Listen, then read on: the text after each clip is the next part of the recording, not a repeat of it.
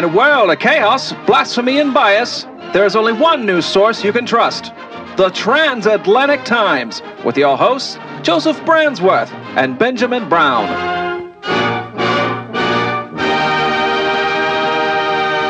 Good day! This is the Transatlantic Times. For the week of June 25th, I am going to kill the president. ah! Benjamin! Someone has modified my script! Don't lie to me, boyo. If you're a red, just come out and say it. No, really, Benjamin, I. Did you change my script? What are you talking about? Benjamin, you cannot make me say such things. We're going to have the FBI breathing down our necks now. I can't believe you really think I changed your script like that. Here, you can just borrow mine for the rest of the broadcast. Thank you. Now, let's get on with things. For the week of June 25th, I am Joseph P.P. Brandsworth. And I am Benjamin Brown. And this is your news. The war on drugs rages on in California this week as a man is arrested in Tulare County for running an illegal pistachio operation. Alberto Montemayor of Montemayor Trucking was arrested after a routine audit of the Touchstone Pistachio Company revealed that approximately 42,000 pounds of pistachios had gone missing. My God! That's so many pistachios. What I would give to just crack one of those little fellas open. Now, Benjamin, try to remain focused here. After realizing the pistachios were missing, investigators discovered that the tractor trailer which contained said nuts had been relocated from the Montemayor trucking lot to a different nearby lot, where the pistachios were moved from 2,000 pound sacks into smaller bags for resale. Ooh, so he's selling dime bags of the little green fellas. That appeared to have been the plan, Benjamin. I wonder what he was selling them for. I don't think that's relevant, Benjamin. Now, please keep your impulses in check. If they check. hadn't caught him, I could have bought bags by the kilo. So many pistachios just for me. Benjamin, focus here. Oh, but what I would give to just crack open a whole bag of those little green fuckers. One after the next, after the next, after the next. Heaps and piles of raw, unrefined pistachios right for my little tummy. God, the ecstasy. Are you quite finished? Yes. Well, luckily, the remaining pistachios, which had been stolen from the illegal operation, have been returned to the Touchstone Pistachio Company, and Alberto Montemayor remains booked in Tulare County Jail as he awaits trials for his crimes. Now, Benjamin, if you can gather yourself, would you please take us to our next story? Yes, Joseph, I can. Australian Anglican School St. Luke's Grammar has landed itself in hot water this week over a whiteboard exercise given during a boys' lesson. After the boys and girls of the 10th year program had been split up for their respective lessons, the boys were told to choose the qualities they found important in a girl via a points system shown on a slideshow. The system showed a number of varying qualities the girl could have, with a cost in points next to each one, and each boy was given 25 points to decide on the qualities.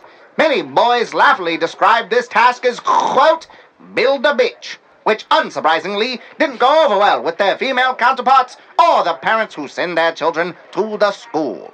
Well, why don't you tell us a bit more about the Build a Bitch system, Benjamin? What kind of points values were the qualities attributed to? Well, Joseph, the attribute spread across the points is rather interesting.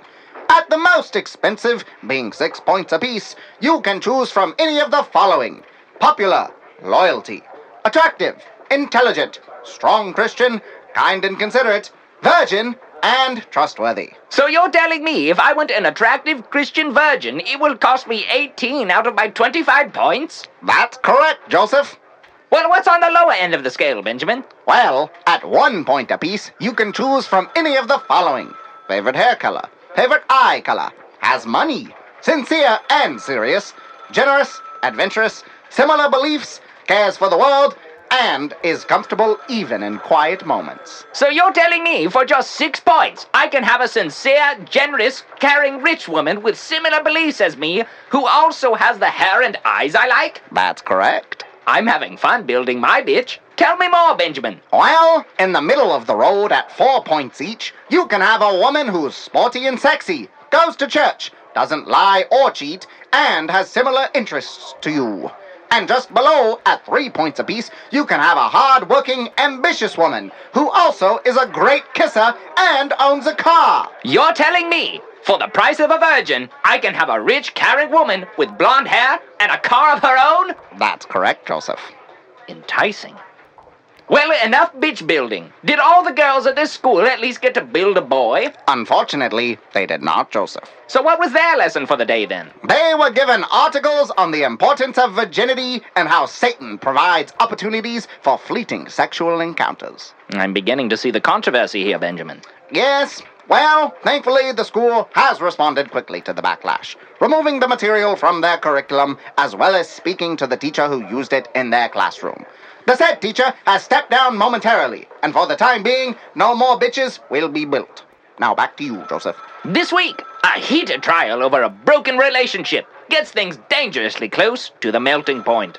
The CEO of Dippin' Dots has been taken to court by his ex-girlfriend over releasing explicit images of her. Mm, Dippin' Dots? You mean those sweet little frozen milky balls that look like rabbit shits? That's correct. The nitrogen frozen ice cream treat is considered a delicacy in dirty theme parks and underfunded zoos across the country. And their CEO, Scott Fischer, has just been accused of sending, quote, revenge porn of his ex, Amanda Brown, to multiple people, including her own mother. Cookies and cream!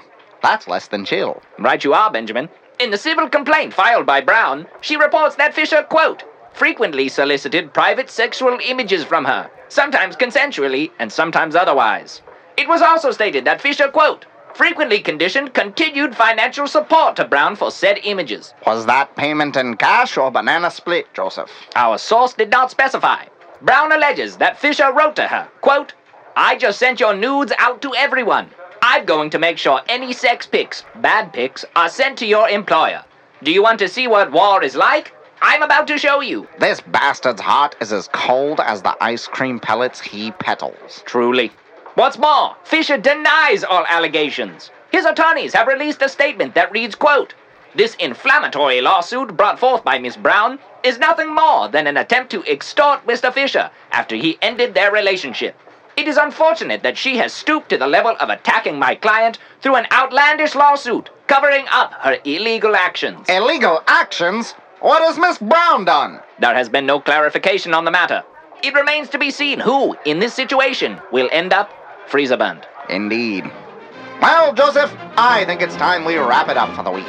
Indeed.